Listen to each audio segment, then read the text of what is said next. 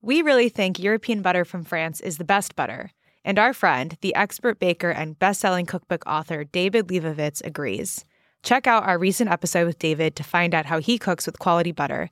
And for recipes, tips, and cooking advice, go to tasteeurope.com.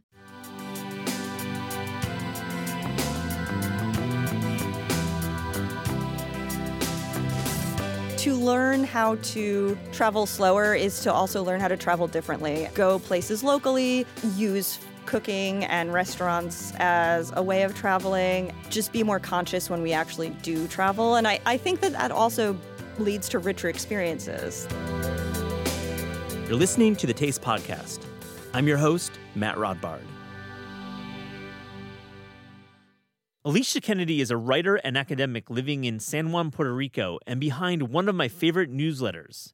On this great episode, we talk about Alicia's recent work and what she is reading, as well as we dive back into her great career at New York Magazine, The Village Voice, and some of the writing she has done here at Taste. We also dive into the course of food travel writing that she just wrapped up, and we talk about the guilt of not reading enough. Lastly, Alicia and I share a love for Monocle and the Monocle Monoculture. That's a magazine. We both love it. I hope you enjoy this episode.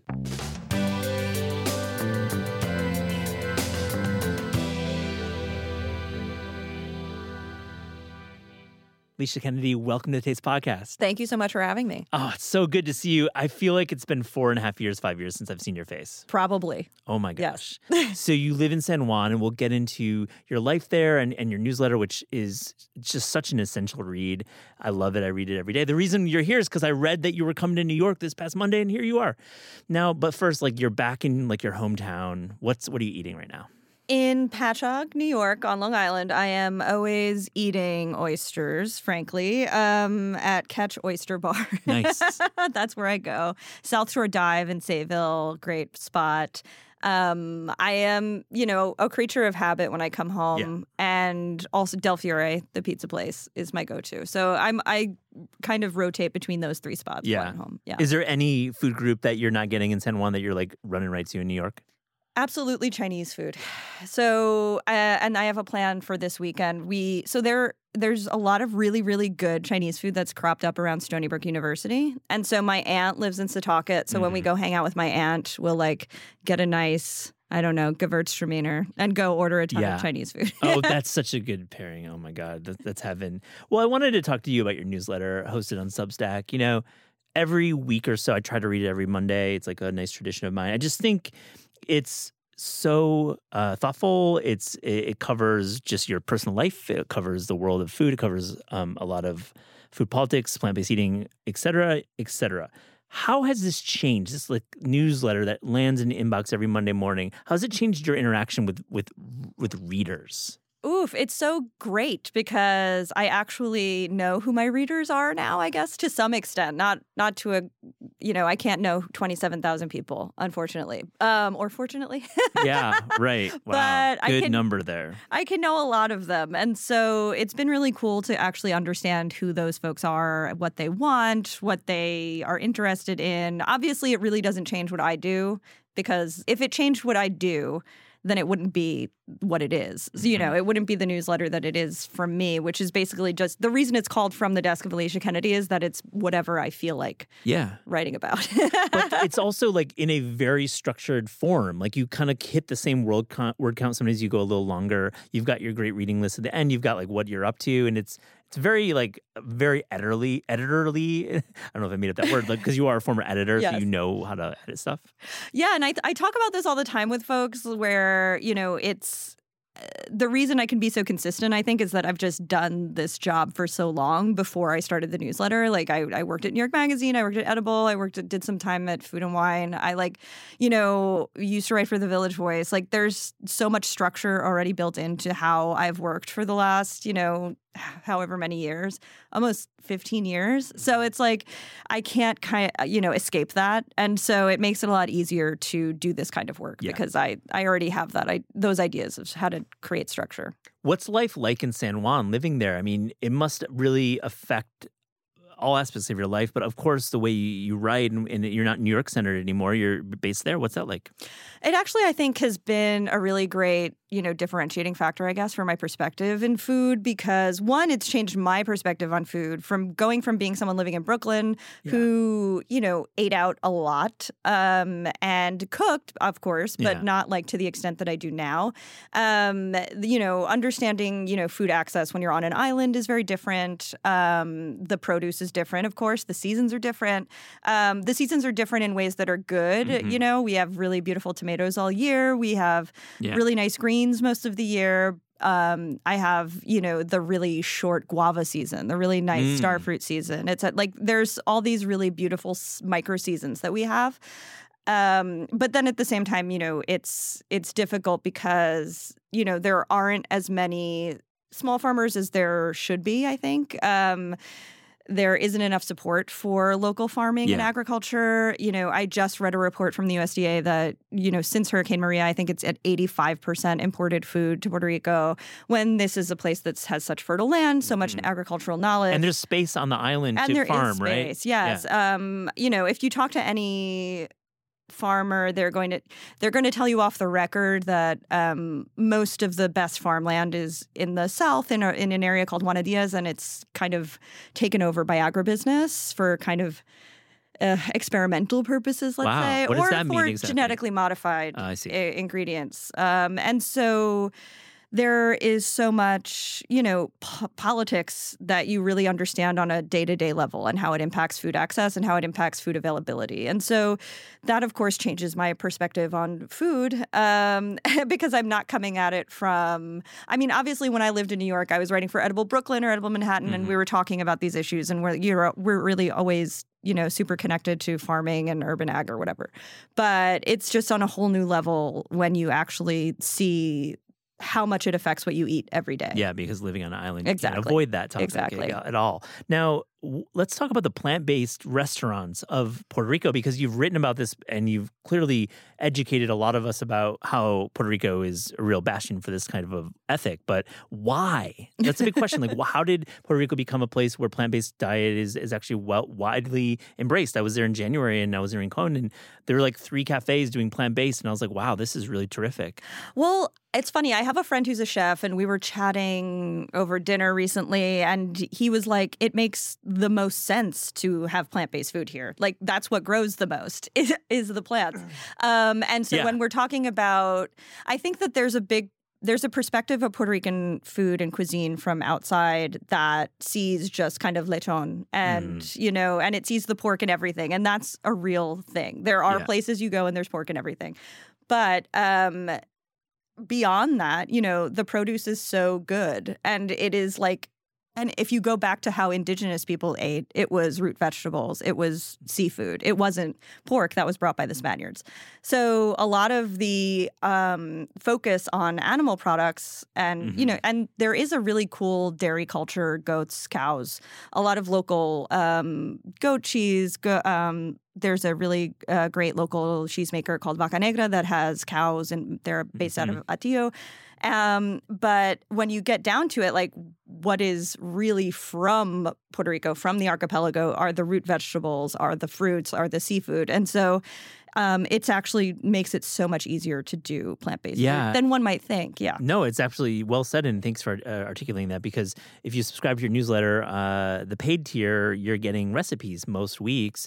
Now, I want to know from your own home kitchen, are there some Puerto Rican dishes or Puerto Rican products that you've really kind of embraced as a resident and now as a recipe developer there? Sure. I mean, carambola, which is starfruit, is one of my starfruit. It's exactly and one of my favorites. It's really not great in New York. You can't find great starfruit here. But it's been a beautiful replacement for apples in a tartatine. And so there's so much that, and I love to use guava when it's in season, make guava barbecue sauce. I did a recipe for mushroom pinchos with guava barbecue sauce. All the fruit, I think, is really the big thing for me. I've always loved tropical fruit more than anything, and now I kind of get to experience it in such a exciting way. Yeah, a real way. A real way. It's not part of like a season or even like a section of the grocery store. Right. Yeah. It's just, yeah, every week I go to the farmer's market and I'm like, what is this? And, you know, acerola has become one of my favorite fruits. This is like a West Indian Caribbean cherry. Ketembia, which is a local cranberry, which is really cool.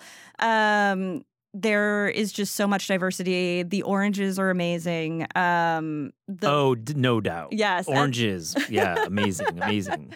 Yeah. As well as the variety of bananas has been really fun. Yeah. Do you surf? No, I don't surf. Yeah. I mean, I'm not an outdoorsy person. Oh, yeah. You're like New Yorker. Like you grew up, yeah. Well, you grew up on Long Island. I grew up on Long Island. Some surfing there, but you're a city bug. Yeah. Let me ask you about a course you just taught for Boston University's Masters of Gastronomy program. It was about culinary tourism, and readers of your newsletter will recognize that you were doing versions of your lectures in the newsletter.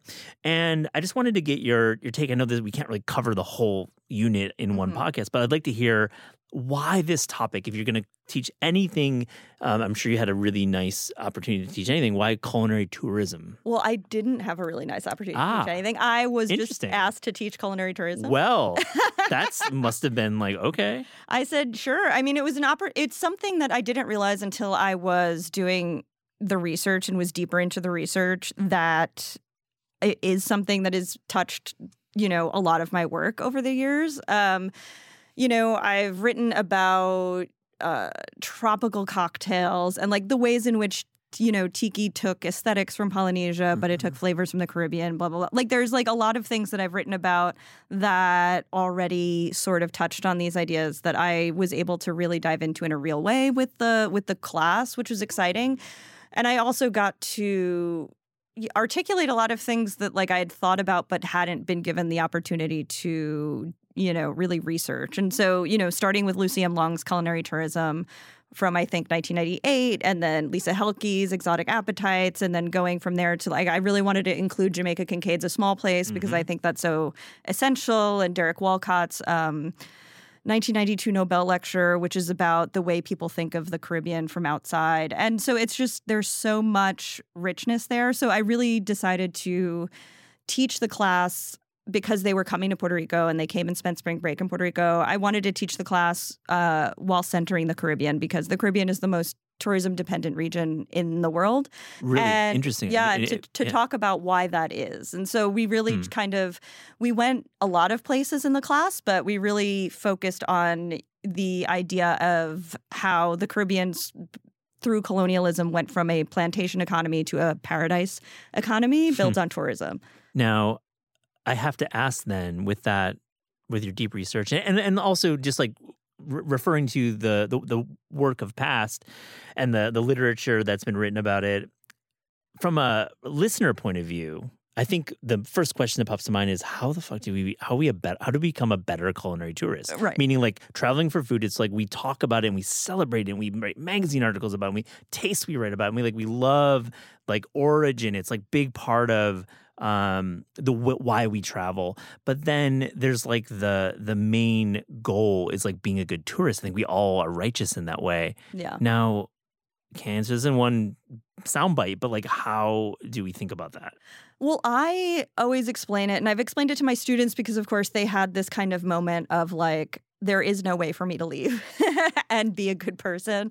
I explain it as, and I think that it's a really holistic way of thinking about it, because, you know, you also want to think about how much do I travel, how much travel is sustainable, why am I going somewhere, what is it I really want to engage with in this place. And so I think that when travel has become something that people do just to do it, I think it's become a way of kind of collecting experiences, places, collecting photos for social media. It's literally collecting your grid and your highlights. And collecting Google Map places so that, like, you know, I see it so much where one person goes on a vacation and then someone says, oh, I'm going there, can you send me your recommendations? And so it's just tourist to tourist sharing the same recommendations over and over again. And that has a huge impact on a place.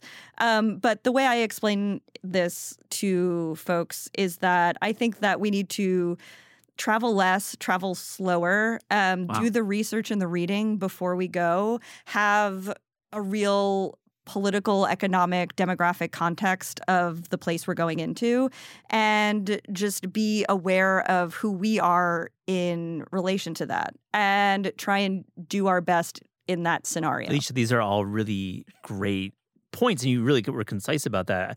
One thing that just really resonated with me is travel slower. Yeah. Now, how does one travel slower and actually have a vacation? And because you're leaving your job, you're spending thousands of dollars to be there. You're likely staying in places that you feel like are responsible, maybe not. How do you travel slower? I think that you have to, I mean, this is difficult to say because we're in a U.S. context where no one is getting a decent amount of vacation ever. Right.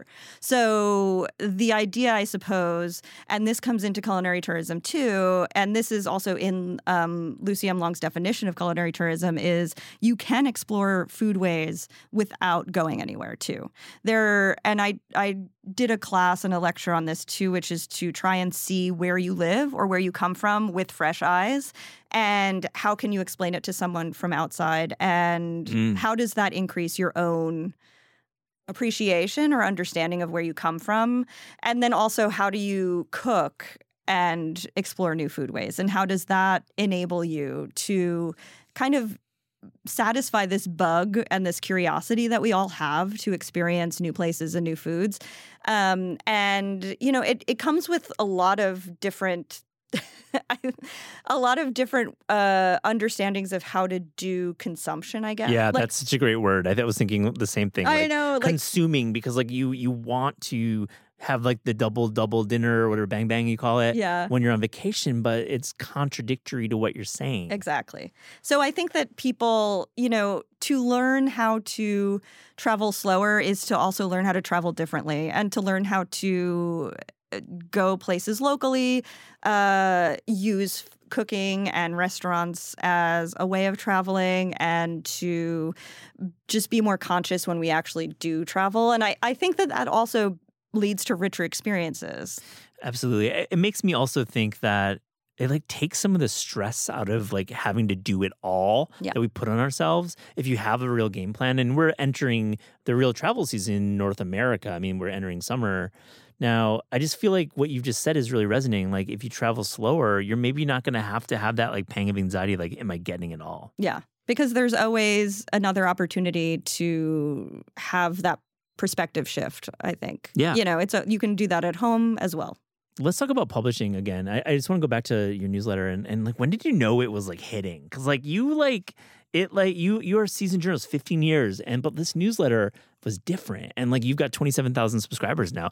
Not that's many people aim to have 2,000 subscribers. Yeah. So I don't know that I ever knew it was hitting. I still don't know that I know that it's hitting. I think the fact of being literally on a Caribbean island in a pandemic means that I couldn't kind of physically internalize what that meant. And so it's been, really interesting and cool. And it obviously was a big change. I think the thing that enabled me to do the newsletter was that I thought that my food writing career was probably over. And no way. Let's unpack 100%. That. No, because I was coming into 2020, I had a contributing editor job and a contributing writer job, and both of them were going away because everyone kind of saw this, whether it was an economic crisis or the pandemic crisis, kind of coming down the highway. And so I was well, I don't know what's going to happen. I had started the newsletter right before lockdown. And I had thought this will be a way to kind of keep editors up on what I'm doing and keep my writing muscles going, et cetera, but I'm going to have to figure out something else to do with my life. And that was kind of fine with me. I things change and ebb and flow throughout life. And you moved. I mean, it was a big life change, and maybe it was going to dovetail with a career change. Yeah, exactly. Get it. And so I just decided to write this newsletter, and then I think the first piece I wrote where I realized that I could do this with my voice and say things I wanted to say that writing for publications wouldn't allow me to write was I wrote about the steak episode of Ugly Delicious and that was a really good opening to be okay, cool, I can just say whatever I want. But it was like an editor's instinct, a killer instinct, really, to like take something in the zeitgeist and like turn it upside down and be critical of it. And I think if your writing is that, I mean, you aren't always writing about the zeitgeist, but you often do like dip into the zeitgeist. Cool. Yeah, I try. What I also like about your writing is your bibliographies, and really you're a clear bibliophile, and I cannot like not ask you about that. Being in Penguin Random House, we're recording and working here.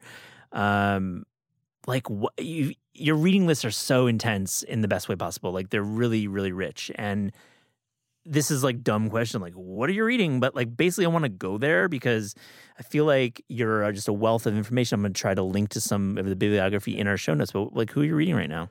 I'm always reading Kate Zambreno, whose new book, The Lightroom, is coming out this summer. I think it's funny because a lot of what I read isn't about food at all. I do read about food, of course, but I think that the reason I'm a writer is that I love other kinds of writing.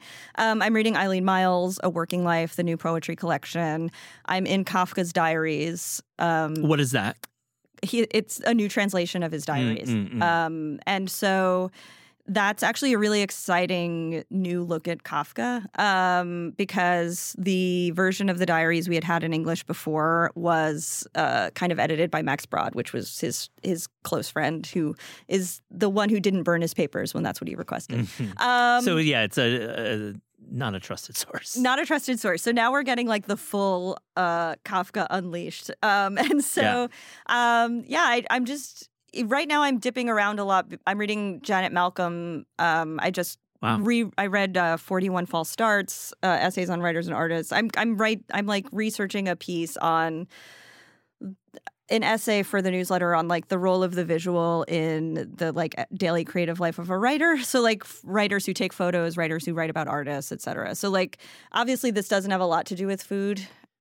No, but that's why we like it. We mean me, but also many others, because we certainly want to dip into your commentary in food world and food media and all that. But also, it's rich. I mean, it's super textured. So, and the topics you cover typically are not food centric. Right.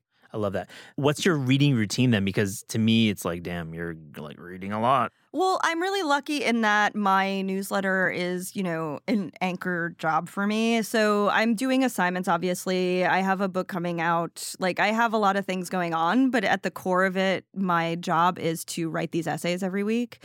And so I do dedicate like a lot of morning time to reading and writing. And so... and I'm always I'm a fast reader just because I used to be a copy editor. Yeah.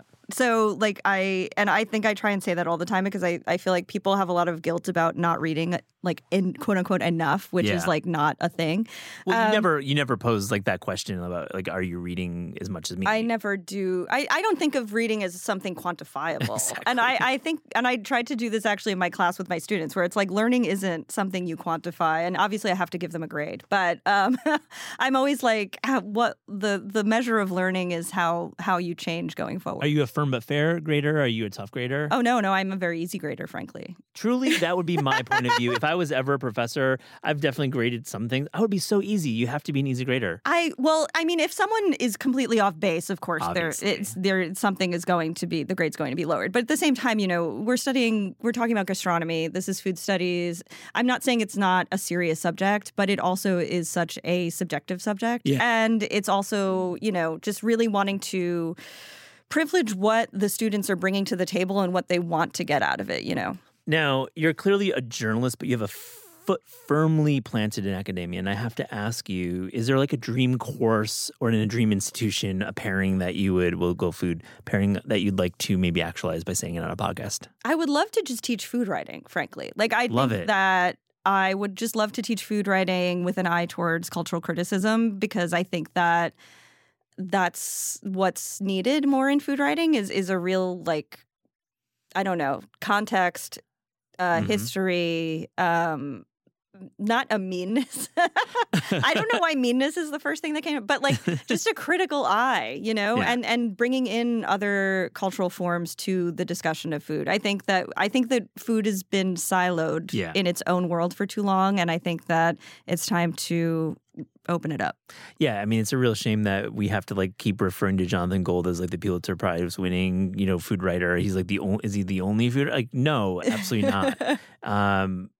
But there's like this weird marketing about food writing in the larger context of letters, that we are in this world of like only writing about like Bourdainian style, like adventure and then travel and then of course cooking. Yes. But what you've done is you've broken the form and brought in real intellectual rigor to food writing, and it's super appreciated. Well, I think a lot of folks have done the, like, you know, Soleil Ho and Mayuk's book was my favorite book of the last few years, and Stephen Satterfield, of course. I think that, you know, it's been a real movement to try to break food out of its consumptive straitjacket. Yeah. But also we're super underfunded too. So like that's the thing, that's like the paradigm, right? That we have to get clicks or we have to get whatever. Yeah. And I mean, you've created a model that seems to work for you, which is great. But I'm one person. I wish that if I could have money, I would be publishing other people too. But yeah, where's the money for that? So you talk about Stephen. Are there other publications that you're reading that you want to shout out? Well, of course, Vittles out of the UK. Absolutely, Jonathan Nunn. Yep, he is absolutely wonderful. Yep, Andrea Aliseda, who just announced, you know, she's doing a plant-based Mexican cooking book. Ria El Cario, who is also doing Filipino plant-based cooking. These folks have Substacks as well. Ashley Rodriguez from Boss Barista. Yeah. You know, there's so much good stuff happening independently. I wish that there needs to be a way for Substack to kind of bring us together and like allow people to kind of get the food bundle or something like that. Well, Chris Best, the co-founder of Substack, has been doing a lot of interviews, it seems, about bundling. It seems like it's a real future for the thing that needs to happen, because I think that people need to buy the food, like to support all of these people. Like, I know that I'm getting a lot of support, like Andrew Jenjigian, Wordloaf, getting a lot of support, but you know, the people who haven't had the length the careers that we've had, you know, coming up, like you want to kind of help pull them up, but at the same time, we're not in a place to, you know, kind of do that. Mm-hmm. So how do we do that? And I think that, a way of bundling food newsletters together would be really cool. Is there like a price that works? I know it's like very challenging to like put a price on this. Like, I think if you're getting like 5 newsletters for $100 a year, I think that would be cool, and I would opt into that. I would get less money maybe from that subscriber, but I would be happier to be part of that, the cohort. Yeah. Yeah, and the cohort would there be like a real marketing swell for all of you, and you'd all rise, and I love it. I mean, it sounds like it's a magazine, to be honest. Exactly. I mean, that's like basically a magazine for $100 a year magazine. Yes. Which I pay for what? I pay for Monocle, New Yorker, much money. You're a Monocle. Okay. I am a Monocle subscriber. This is so great. Let's unpack Monocle, because like I read Monocle religiously. Andrew Tuck and Tyler Brulé, like their newsletter writing is like fire. Yes. It's like so anti-America. I think I learn a lot from them. I learn a lot from them structurally about how they approach the magazine, how they approach voice, how they are really unapologetically them, even though you could 100% make fun of them for how expensive and bougie so much of this magazine is. On Sundays, I would like drink coffee and read his newsletter on my phone every week. I'm like, this guy. The ask is out to get him on the show. Oh, you should totally do that. But I would listen to that episode 100%. Like, I'd be the first person clicking. But I think that there's so much to learn. And I subscribe to like Apartamento. Like I love magazines so much. Exactly. And I'll throw money into it. But there's so much to learn from Monocle, I think, and how they've created their business. It's really cool. And you are a magazine veteran. You've worked at New York Mag in the golden years, really, and under Adam Moss. And like definitely agree that they're like anti-online. They have no website for Monocle, which is insane. And they have like this newsletter that's free. And then they sell their subs for like $125 plus a cool tote bag, which I have. Yes. I'm glad you brought up Monocle. It's very unexpected. But I can't let pass. Like we've definitely mentioned your book, No Meat Required, The Cultural History and Culinary Future of Plant-Based Eating. Now, I got the PDF like 2 days ago, and I will read this so hard and have you back. Well, Penguin Random House is distributes Beacon Press. Right? Yeah, Beacon Press. Yeah. So hopefully you can get a copy. Yeah, I'll get a copy. I'll buy a copy, actually, because that's what you do.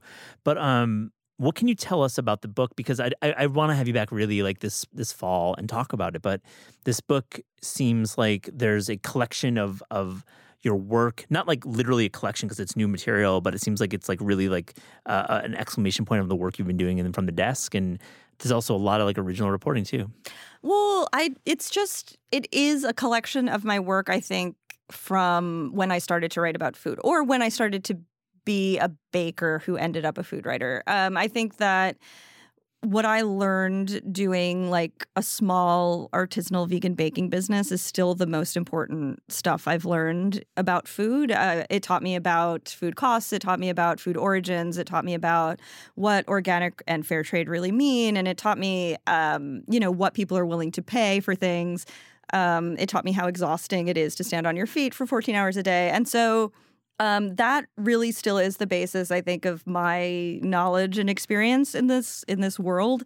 And what I tried to do in the book, I think, is honor that place that I come from because for me, like, what I call alternative food, like vegetarian, vegan food, what we now call plant-based food, is for me like such a significant cultural event, because when I was like a young teenager growing up on Long Island, it signified to me being cool to not eat meat. And so which is, I guess, like, I don't know if that's a very normal teenage girl experience. Yeah. And so like honoring that experience, honoring the like person I was in my mid 20s who started a small vegan bakery kind of accidentally.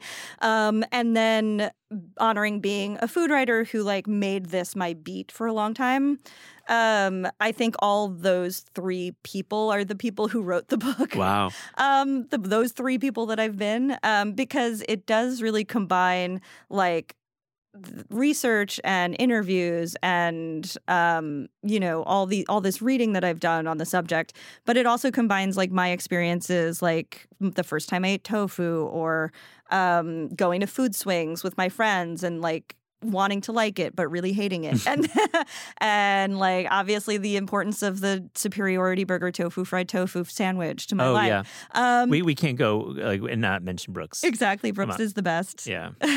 No, so it sounds like there's a lot of Alicia Kennedy in this book, and sorry for the third person, I just love doing that, making you blush. But it sounds like this is not like a third person, focus, but there's definitely you switching to first. They're super, it's a lot of me. And I hope that that's okay for folks. Because I do think, and I think I say this in like the introduction, but it's really hard for me personally to connect to a book about food if I don't have the eye in there. Like, not just my eye, but the writer's eye. Like, I need to know where you're coming from because I need that context to understand how you relate to food. The eye is so hard. We struggle with that a lot with our assignments. I feel like the eye is, it's a real crutch in mono-writing. You just have to have the chops to do the eye. Chops. And I hope I have the chops. I have an editor who once was like, you really own the eye. And I was like, that's the best thing you could say to me. Put that on a shirt. That would be really fun.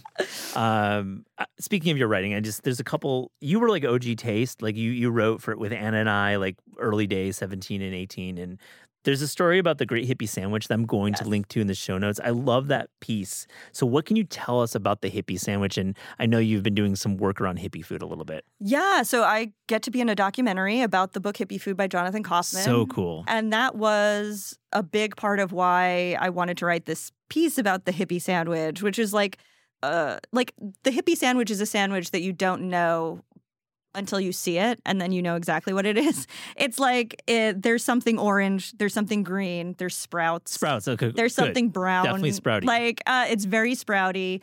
There's a lot about Ann Wigmore in my book, frankly. And so it's something that is just a real moment for folks. Like, if you get into the Hippie Sandwich at any point in your life, you just have a different kind of energy, I think, a different kind of knowledge. Can the bread not be soft? It has to be soft. And I think that's why it's such, to me now, would I want to eat that? No. Like, I really don't. I really only like a sandwich. This is, I don't know if this is a terrible thing to say. I really only like a sandwich on toasted bread, except a bagel. Okay. You're an untoasted bagel, but everything else is toasted. I firmly disagree. Hard. I need squish. I'm like, kombibi, like the, Japanese milk bread sandwiches is like the best sandwiches, but I hear you. I think BLTs are like the best. you know, obviously without the bacon. But I mean, but I think like toast is great in a sandwich. Yes. Yeah. You had one more story that I wanted to bring up is the Goya Adobo. Oh, that was a funny one. So when you say funny, now I don't think funny, but I think like maybe it's not your favorite piece, but I bring it up because that product, it resonates. We'll link to that in our Friday newsletter, and it'll get like tons of clicks. Oh, cool. People still read it. But what were you trying to say? What do you mean by funny then? Oh, no, it's funny because it starts out with like my parents' divorce and how... Yeah, there's that, of course. Well, I'm laughing about it. Everything's fine. Owning the eye, baby. Owning the eye. But like the reason... So Goya Adobo was always in the house, but it wasn't like a huge part of anyone's diet until my parents got divorced because my dad couldn't cook, and all he knew how to do is put Goya Adobo on everything. And so then that's when I was like, hey, what is this? Where does it come from? Like, obviously, like, Goya did not invent adobo, of course. And, like, I had been going to Puerto Rico a lot to report stories, and, you know, I'd seen chefs doing their own blends and everything. Yeah. And so I'm like, all right, like, let's talk about what this really is and where it goes. Obviously, right now, it's, you know, we've seen Ileana Masonette with Burlap and Barrel, like, sell out completely of her. She does a saltless adobo and sazon for them. Yeah, we don't need to buy Goya. You don't need to buy Goya. But, like, it is such an iconic, especially in the diaspora product, you know. Yeah. I can't let this pass. Okay. It was you and others, and please name them by name. You organized this symposium, a Food Writers Symposium. I believe you did it twice. I went to two of them. And I think it was like 2018, 2017. And 2018, 2019. Now... It was amazing, and, like, I know you put a ton of work into it, and I just want to go back to that because it was, like, a really big moment because it was, like, while the James Beard Awards were happening, you were, like, kind of like, fuck the James Beard Awards. We're going to, like, have our own moment and bring a bunch of great writers together. And I learned a lot. I met people. I think it's where I met you face-to-face first. It was, like, I wish you would do it again.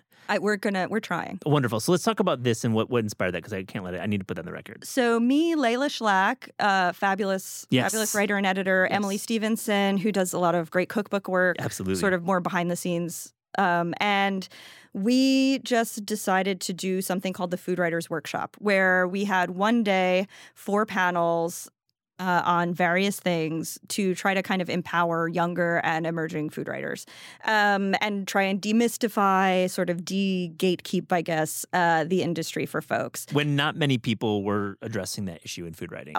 Yeah, it was... It was earlier days of these kinds of conversations. And what we did was we recorded it, and we also put it out as a podcast so that it would be freely available to everybody. I think for us, like, the most significant part of what we did, other than bringing all these people together, which was great, and especially for, like, folks like you and Anna to have come and, like, been available to the kids. I mean, the kids, the food writers who were really interested in doing this work. Like, it was really cool because it did bring bring people in the world together and people who wanted to be in the world together. And, like, there wasn't a hierarchy of anything. Yeah, and there was a time when I think food media was still maybe olden days, and there was, like, a lot of gatekeeping happening. Yeah, but it was, I think, because the venue, we did it at Littlefield in Brooklyn the first 2 times we did it, and they charged us $1,350 for the day, and the capacity was 100 people. So we charged everybody $13.50 for their tickets, and then so that if we sold out, we'd pay for the day, and no one would make any money. And then, everyone cooked, and made amazing food. We had a person who cooked samosas, Samosa Shack. She's up in Kingston, New York. And we had pastries donated. I think Bianqui brought us coffee and pastries the first year. And, and then anyone who could afford to give more money, there was an option for them to give a bit more. And with that, we paid for food. So, like, it was just, like, we didn't make any money off of doing it, and we didn't want to. But we thought that was the only way to kind of make it equitable, or, you know, a lot of things in food media, a lot of awards, a lot of access costs money. And we simply wanted to say, this is something you can do with $13.50. Yeah. Thank you for doing it. I just want to say on the record. And like, honestly, hope you can continue this, or your partners can, because it was a really, and the programming too, of course, was all about, and like the 4 panels each day, just bringing together thoughts and just like connecting with writers that we talk on Instagram and Twitter all day, like just having an IRL moment. That would be awesome. Yeah, we're trying. So you're in town to interview Tova Danovich about her book, Under the Henfluence, which is like, come on, that name is, that rules. But I'd like to hear a little bit about this book because you're moderating this panel, and I thought it was really a cool concept. It's really cool. So she was in New York for a long time, and then her and her husband decided to move to Portland, Oregon, buy a house, and start to raise chickens. And so she takes us on her personal journey, but also her grandmother had kept chickens and on a farm, and she goes to a hatchery. She goes to, you know, all these different folks who are involved in the work of backyard chickens. She goes to a conference and, like, a place where people judge show chickens. That is such a great conceit for a book. Exactly. And so it's really cool because for me, obviously, you know, I don't eat meat, and I think about animals in a way as, you know, we have to think about their consciousness as well. And so her book does a really great job of showing why people, for the most part, don't think of chickens the way we think of dogs or cats, and or even the way we think of cows, I would guess, or horses. But, you know, that there's more chickens slaughtered per year for food than there are people on the planet. That's a staggering stat. It's very staggering. Wow, you think about that. You look around and like, wow. Yeah, yeah. This every year. Right. Ooh. And so she really brings humanity to the chickens, and, you know, the ones that are her pets, you kind of get to know, and you kind of get to watch her journey from eating chicken occasionally to being like, I can't eat chicken because I know these chickens. These guys. So I'm coming to it from obviously the vegetarian perspective, but also like it's really funny because I see chickens all the time in Puerto Rico and San Juan, like, and I'm always like, what? You hear them too. Oh, you hear them, but I'm always like, what's up with that? Like, what's their life like? And we have this park near our house where we walk our dog all the time.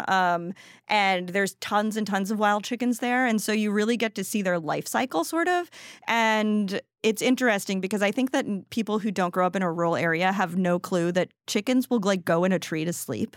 Yeah. I had no idea until I actually went to Puerto Rico and I saw that happening in our place. It was like right there. I was like, wow. Yeah. That's like a squirrel. I know. So it's like it really changes your perspective on these animals. And you really, like, I've seen hens like freak out at my dog because it got too close to the chicks and everything. And like you see them like really, they're families. And it's really interesting to see them live this wild life. And so she obviously has a different perspective as someone who's keeping chickens. And I think I would probably want to be someone who maybe gets into this someday. So it's going to be a cool conversation, I think. Yeah. And then the context of, like, you know, crispy chicken sandwiches are like the most meme-worthy fast food item in the past couple of years. Yeah. Very interesting topic. I'm glad that you are there to moderate. I love it.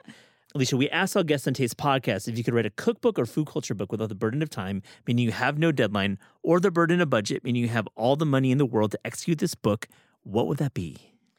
I think I would, and this is funny because honestly, it's probably just my next book proposal. I would write a book where I travel to the source of my favorite ingredients and write about them from an cultural standpoint as well as an ecological standpoint. So, you know, something in the vein of Eating to Extinction by Dan Saladino meets The Book of Difficult Fruit by Kate Lebo, let's say. Yeah.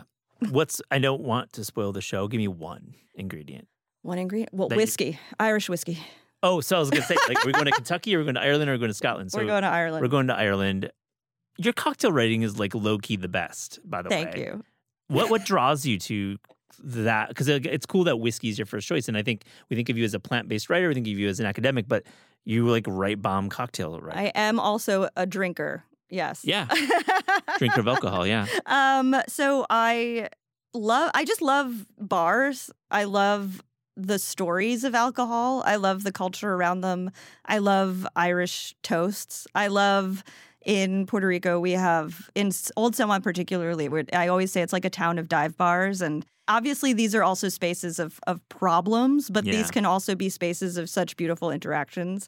And so I love that tension as well, that something that is a vice is also something that we can look at the beauty of how it grows from the ground and is distilled. And, you know, this history of alcohol and spirits as the byproducts of agricultural waste.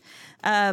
So, you know, I think that it's just there's such a fascinating story there that is more than just the idea of either I want to say connoisseurship that gets like the Bibles or the dictionaries or the encyclopedias. There's something between connoisseurship and vice where I think that is where we really interact with cocktails and with alcohol that I think is the really rich space to talk about. Yeah. So like Rosie Shep's Drinking with Men, I think of that, like just culture. Like it's great. I need to reread. I've actually been thinking I need to reread that book, and I just took note of it on my bookshelf the other day. So yeah. Alicia Kennedy, wow, that was really great. Thank you for joining the Taste Podcast. Thank you for so much for having me.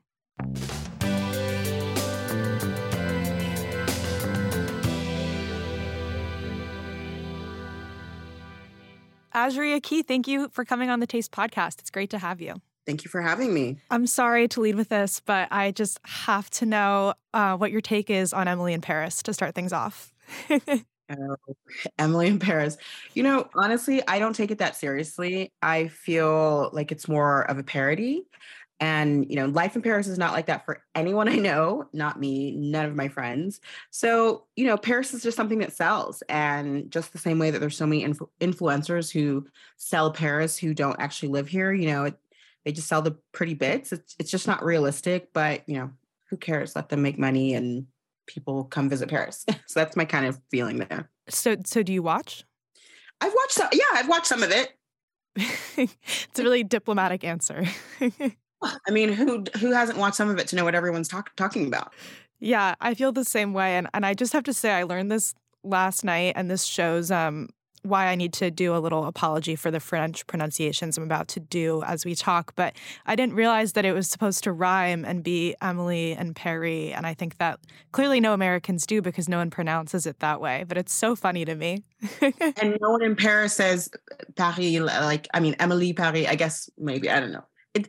I watch some of it, of course, to see what everyone's talking about, or if there's like episodes, and it's, you know, some things about it are funny, but you know, that's not life in Paris.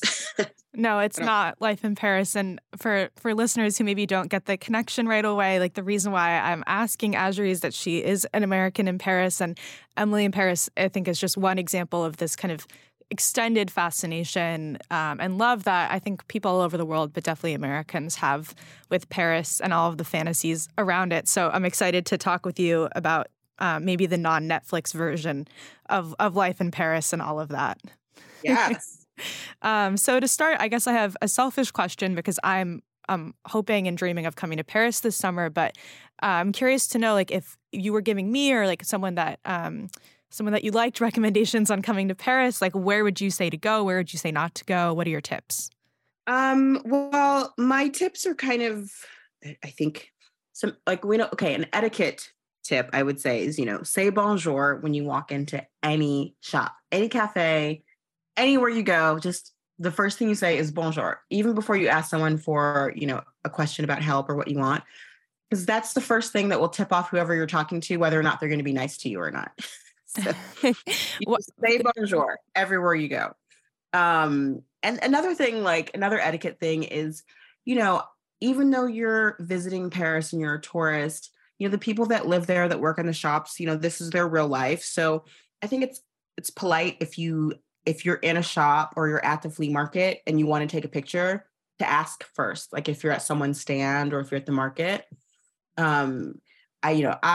Even someone who lives there, I think like a couple years ago, I realized, you know, you have to do that because I, you know, took a picture at like one of the bouquinistes along the Seine, and that guy got so mad at me, and he was just like, "I'm out here all day selling books, and nobody's been buying books, and it's been rough. I just show up to take pictures for the backdrop." And so, I think like if you don't want, you know, a local to yell at you and kind of ruin your experience, just ask first before you take a photo. I do not want to be yelled at, so I think that's I love the etiquette tips. Keep them coming, honestly.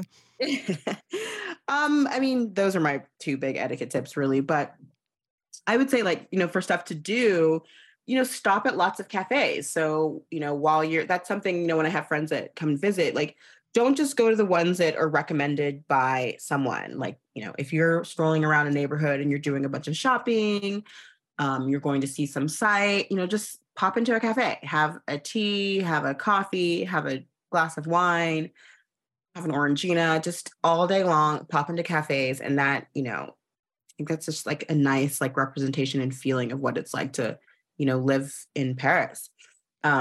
And, you know, be a flaneur. Don't just follow a checklist of like what to do in Paris, you know, be a flaneur, you know, choose a neighborhood and stroll around, get lost a little bit, you know, just let your eye kind of pull you down a street that you want to check out. So I think that's another one.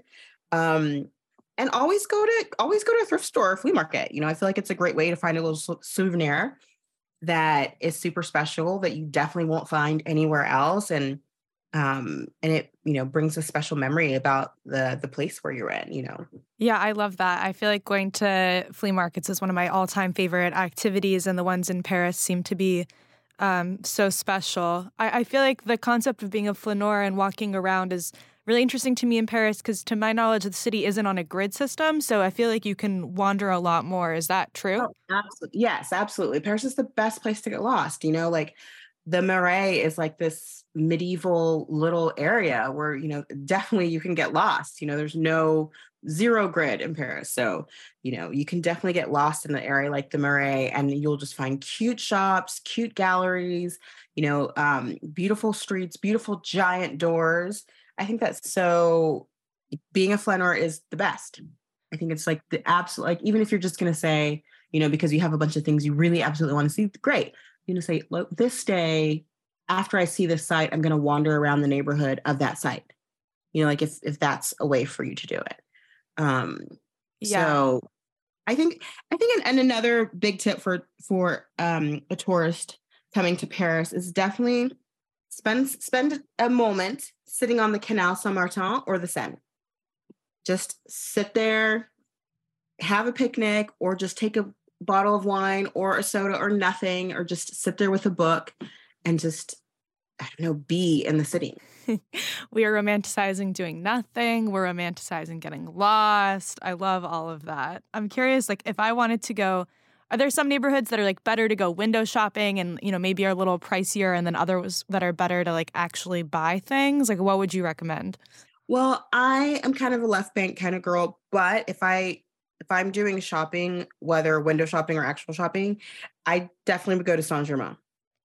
There's so many great shops there, whether they're like galleries or, you know, where, you know, things you probably can't, you know, easily buy and take home. But then there's just great shops. There's Le Bon Marché over there. You know, all kinds of design. I don't know what that is. What is that? Sorry, Le Bon Marché is one of the big department stores. Uh-huh. So it has a bunch of different levels. It has the Grande Épicerie. So it's like a giant, like épicerie food shop where you can go in and, you know, buy food from different countries or like, different regions. But then in the main shop, it's all the designers on the main floor, jewelry, cosmetics, clothes, everything in the Bon Marché. It's a great store, and they have lots of pop-ups coming and going. So, and that's also near Saint-Germain. So that's why I just say, like, Saint-Germain is a great area to just window shop and real shop. I love that. And you need both. It's such a cute neighborhood. Uh-huh. And on the flea market topic, I want to get some insight into, you know, what you look for and what you're like as a tastemaker. So I'm curious, like, what your most prized French flea market find is, and then maybe like a holy grail that you're still looking for. Ooh, that is hard, and it's like asking me to pick one of my favorite children. There's so many things that I am excited to have found, but I guess if I could just name a few, there was a silver ice bucket I found that had these beautiful swans for handles, like swans just coming out of the sides of it. I think, oh my gosh, I totally regret selling that wine bucket. And I still can see it when I close my eyes. It was so beautiful. Oh yeah. Haunting. Yes. And then I also found a full 70, 70-piece set of cutlery. It was gold, vermeil, and silver. And it was, I mean, full. I bought it like in the Loire Valley, like this little, you know, pop-up flea market that was like around a lake. And I couldn't believe it was something that I had spotted somewhere like 2 years prior at like an expensive flea market. And there it was, like on the ground at this like pop-up flea market, a similar version. So that was, that I also sold, and I regret that too. That's the downside of being somebody that I guess is sourcing and selling things. How do you ever like decide, actually, I'm going to keep this for myself?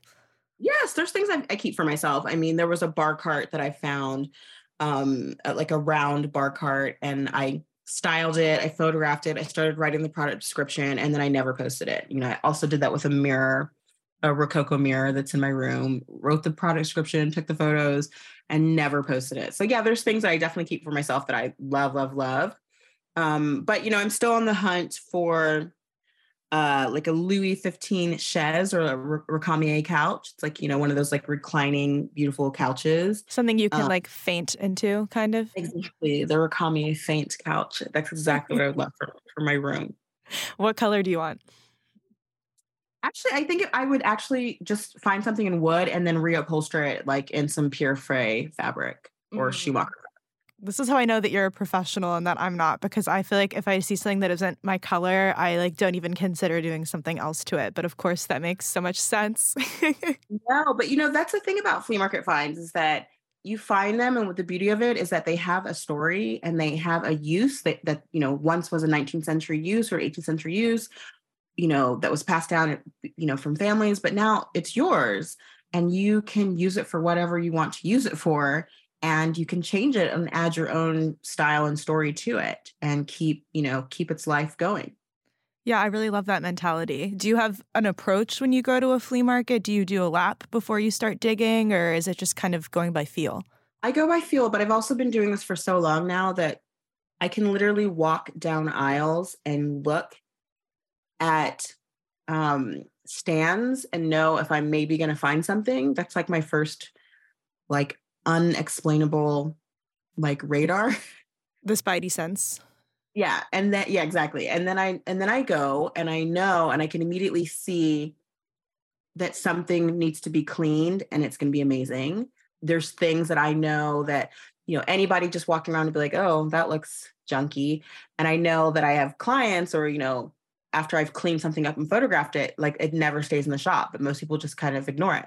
So I've definitely like kind of sharpened that skill of like knowing what people want and knowing what, you know, has potential. Yeah, I think that is a really underrated skill to have. That is something I'm trying to cultivate. Do you feel like there are any things you look for? Like if a stall is arranged a certain way, or you see like a piece of furniture that you know is interesting, or it really is just that skill that you've developed over time? Yeah, I think it's just something that I've just kind of developed over time. So, you know, I have friends that always are kind of like, how do you go to the flea market and come back with bags of stuff? And I go and find one thing, and I don't know. I've sharpened a skill. And yeah, I mean, and I think it's hard to kind of say like if there's, you know, specific things that I could tell anyone, because yeah, that's a hard one to answer. No, honestly, I love that answer, because I feel like it's enabling me that I just have to go to the flea market all of the time so that I can one day reach a semblance of your level. So now I have an excuse to go shopping, which is even better than knowing what color wood to look for. But you know what's interesting is that French people, they all go to the flea market all the time. Like it's like, I feel like in America, people go to the flea market if it's just something that they like, if they like vintage things. I think that a lot of people just like, you know, they don't go if they don't like secondhand things. But here you could be, you know, I'm friends with a designer who makes like amazing contemporary stuff, and she goes to the flea market all the time. You know, she goes there, they go there every weekend, you know, you draw inspiration, you get ideas, you know, you meet people. It's a very social thing.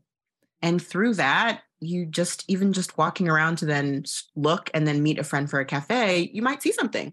Yeah, I love that mentality. I grew up in Los Angeles, and I love vintage and all of those things. So my sister and I would go to the flea all of the time. And I think that, especially as a young person that was trying to figure out what aesthetic I even wanted to aspire to be into. Like, seeing all the options was really helpful. And I can imagine that being similar in terms of like decorating a home and trying to decide like what changes you want to make. Maybe you see something there and then that gives you that inspiration.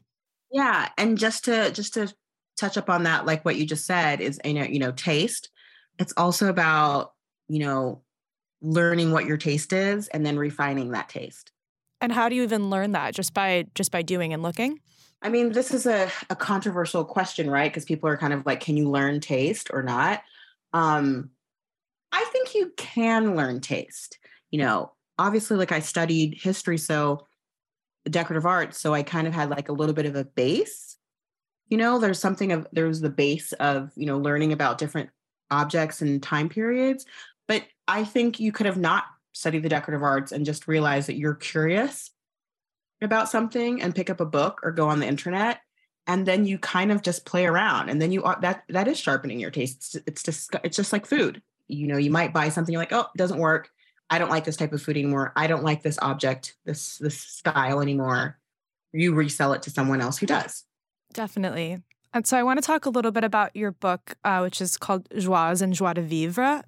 Tell me that was terrible. I'll say that again. Joie de vivre. In your introduction, you pose what I would say is a very French existential question about the difference between joy and happiness. And I'm wondering if you could just kind of unpack that for us a little bit. What is the difference? Yeah. So, you know, in my intro, I say, you know, I had a French friend that was like, oh, how can you write about joie when the French are not happy all the time and they're grumpy and they complain and they strike? But yes, of course I can, because, you know, happiness is a state of being, right? It's, you know, maybe you're going through a hard time, or maybe, you know, the weather's gloomy today, or maybe you have like, you know, a bunch of work piled upon you on your desk. But joy is really all about like small, simple little things.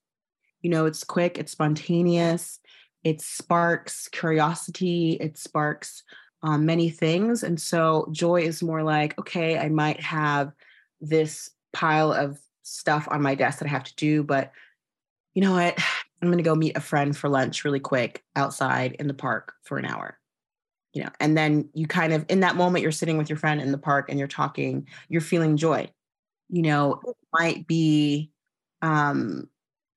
you go outside and you got bad news and you're not feeling really good, but you decide to go outside and go, pick up some groceries. But instead of going to the big grocery store where you will be alone in your thoughts of your bad news or whatever you're grumpy about, but you're talking to the fromagerie guy and the wine or the florist, and you're kind of at, you know, they're like, oh, how are your kids? And that you know, that sense of community, that moment of connecting with someone will bring you joy.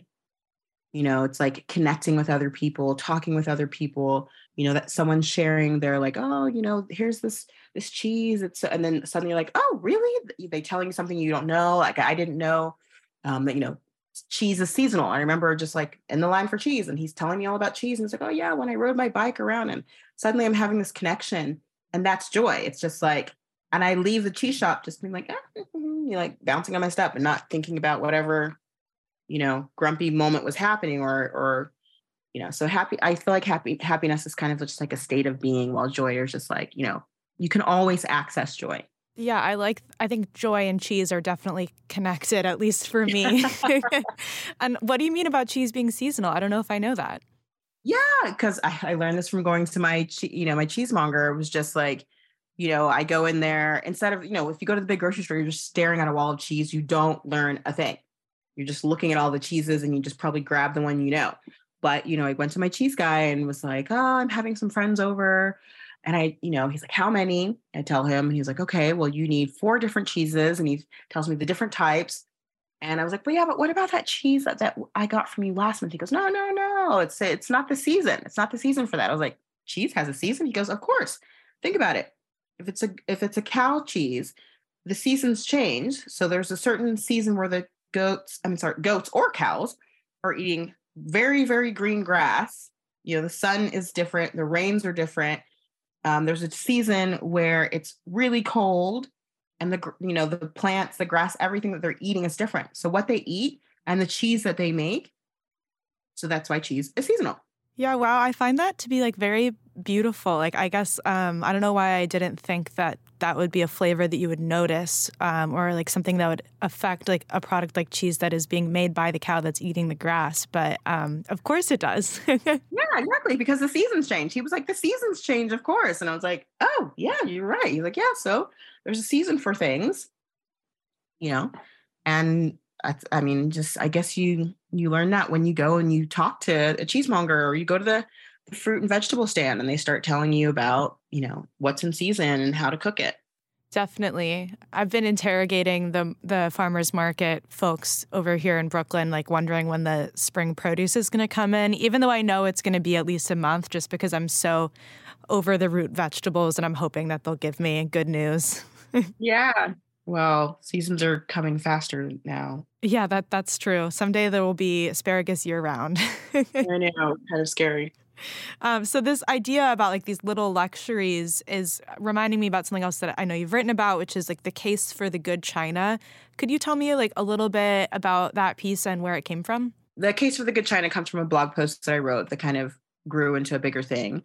And it's a story that I tell about my mother had this wedding china that she was given, and she absolutely loved it and kept it in this cabinet with, you know, glass windows and drawers, protected, and, you know, you could see it as you walked by it, but she would never use it. Never, ever use it. She was worried it was going to get broken. Somebody was going to destroy it. But she loved it. It made her so happy and it was so special to her. So I one day asked her, you know, if we could use it, and, you know, she thought about it, said yes, then changed her mind. You can read the full story in the book. But the point was that my mother died and she never got to eat off that china. Like nothing, not a salad, not a piece of toast, nothing. So it made me kind of realize that, you know, it was something that made her so happy, but she never actually used it. And I feel like we should always use the things that we love. We should be surrounded by objects that bring us joy, and we should actually use them. Like there's no, and I think like that, you know, that can also apply to, I don't know, clothes you have, like you have some special sweater or dress you only want to wear, you've only worn once because you don't want it to get ruined. You know, it's honoring yourself because it brings you joy and it makes you happy, but it's also honoring the people that made it, you know, in another kind of context, I guess. You know, my point was just like, it brings you joy, so you should actually use it instead of letting it collect dust behind a cabinet as my mother did. Definitely. And have you used her china since? You know, that's like a sad little story that, you know, after she died and my dad got remarried, it went to like different corners of the earth with relatives. So no, I have not. I never got to use it either. So one day I will get it from some relative who took it, but no. This is your like John Wick origin story, is you're going to travel the world and collect every piece. I know. I'll find it one day. Yeah, I would watch that movie for what it's worth. I want to talk a little bit about Parisian cafe culture, which we were mentioning a little bit earlier. I don't even know if people work on laptops in cafes in Paris, but if they do, like, were there any cafes that you worked at while you were writing this book? Yes, absolutely. People do work on cafes in Paris. When I moved here about 12 years ago, I would say no.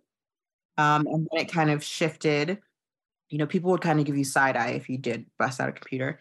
But then it started to shift. And now there's a lot of cafes, you know, you'll see people with, there's so many remote workers, people in cafes with laptops. But, you know, when it's lunchtime, you close the computer and people actually eat, which is really nice. So I think from 12 to 2, you really won't find a computer. But I did work in a lot of, I worked at home and then I'd leave in the late afternoon and go work at a cafe. So yeah, there were a few that I frequented. It's good to know that people are asking for the Wi-Fi password, but not eating their salad over their laptop while they're working. There's a line that's being drawn. Absolutely. And I talk about that in the book too, how important lunch is, and especially to the French. Uh-huh. Is there like one or two cafes that you want to shout out as some of your favorites that you like to go to? A couple cafes. You know, I wasn't telling too many people which cafe I was working in because I didn't want friends to come find me, but that cafe closed. It was called The Voyageur. And she retired and sold the cafe to someone else. But I did like going in there because it was really locals and, you know, it wasn't like a tourist spot. So I kind of loved eavesdropping on the conversations of locals and the things that they talked about. And it kind of inspired what I was writing. But I guess like more of like a hot spot for tours, the Namur was a great one. Like if I was in the first to kind of like sit there for a while and get lost and people watch, you know, edit photos usually because I couldn't totally concentrate with all the people watching going on. In the 11th, also the Petite Indices is another one, not, you know, not a touristy kind of spot, a real neighborhood spot that I like on this little triangle corner in the 11th. And I like it because the people that work there, you know, you can tell they're like in such good spirits. So, you know, they're happy for people to come in there and work and they don't care how long you stay. And I like that. I like that kind of energy. Yeah, that sounds pretty perfect. And I appreciate that you were not telling your friends where you were because you didn't want them to come find you. I think that's a really pro move. Yeah, because, you know, to be honest, there were some cafes in my neighborhood in 11th that I would go to in the beginning. I'm like, and I would just see everyone. Or, you know, I'd tell a friend where I was and they'd be like, come by. And I was like, oh, I got to go find, like, I got to get in, I got to focus. Yeah. I feel like whenever my friends ask me to co-work, I know that they just want to hang out and not actually do work. But somehow I feel like we're both lying to ourselves that work is going to happen. And then it obviously never does. And I wanted to ask you about what I would consider to be another key element of Parisian culture, which is Apéro hour. And I'm curious, like if you were hosting an Apéro maybe, or if you were out somewhere and you were ordering, like what would be the essential things that you would want to have? Yes. Well, you know, I have to say, Apéro is a key element of Parisian culture, but you have to know that there's Apéro. Mm.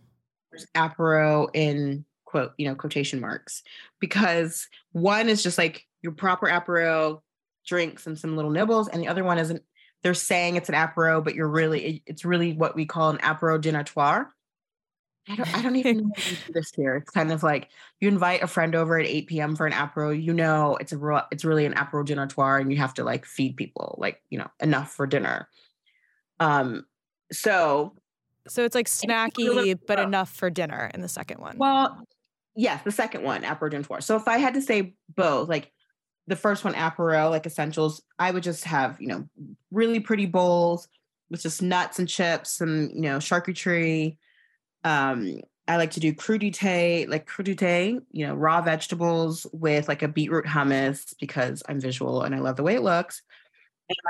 And then, you know, I always go to Monoprix and buy this thon piquant. It's my like little secret that I've converted at least 10 people into being obsessed with. So if you're visiting Paris, walk into a Monoprix and look for some spicy tuna. And it's a nice dip. So I get little pitas and baguettes and you just kind of nibble on those things. It's like Apéro needs to be as simple as possible. It's all about like just these little crunchy little things. I mean, the point of Apéro is like not to spoil your appetite. So if you're doing a real Apéro, you just need nibbly things. Mm-hmm. And then for dînatoire? Yeah, if you're doing an Apéro dînatoire, you know, you can include everything of what I just said, but then I would add cheese as well as the charcuterie.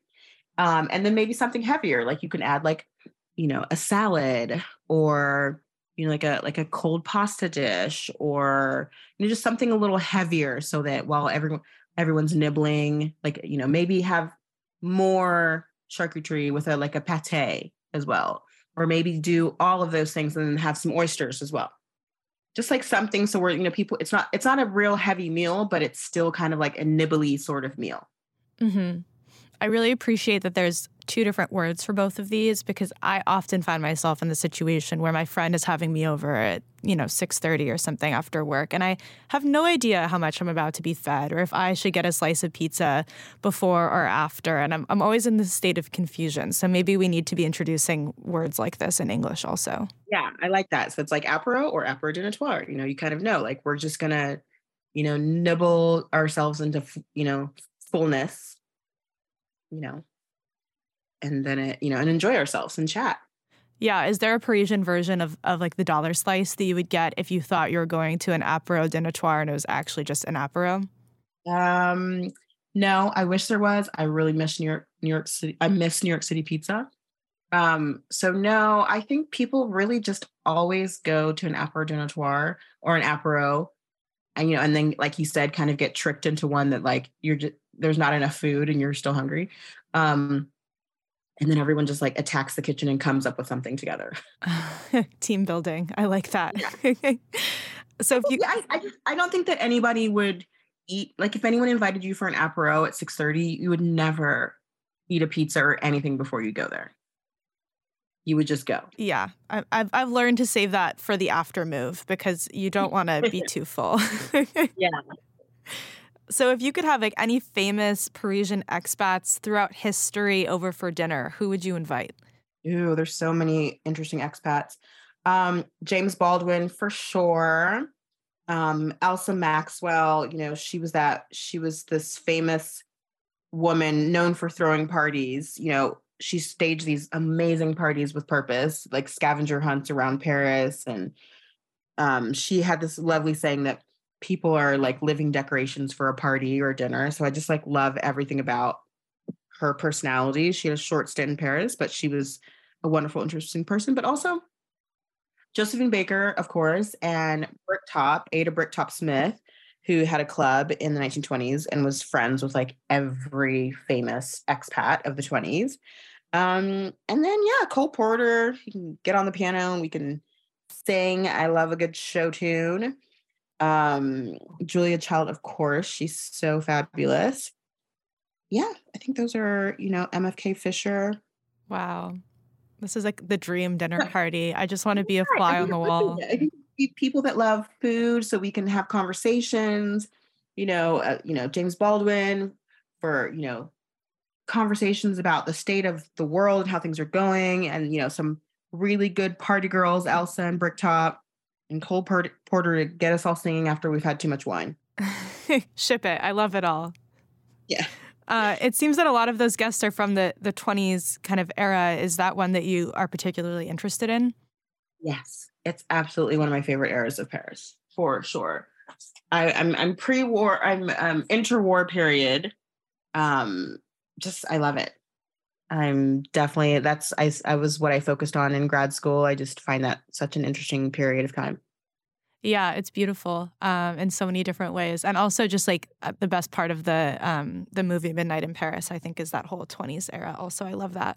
Yeah, yeah. The you know, the roaring 20s, and they call it les années folles, the crazy years in French. And now we're in the crazy years of the 2020s. I know. Bring it on. In the good way. Yeah. Yeah.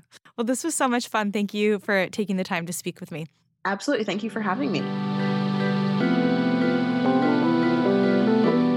The Taste Podcast is hosted by Eliza Abarbanel and me, Matt Rodbar. The show is produced by Shalia Harris and Pat Stango and edited by Clayton Gumber. Theme music by Steve Rydell. Visit Taste online at tastecooking.com and make sure to subscribe to our newsletter for updates on all cool things that are happening.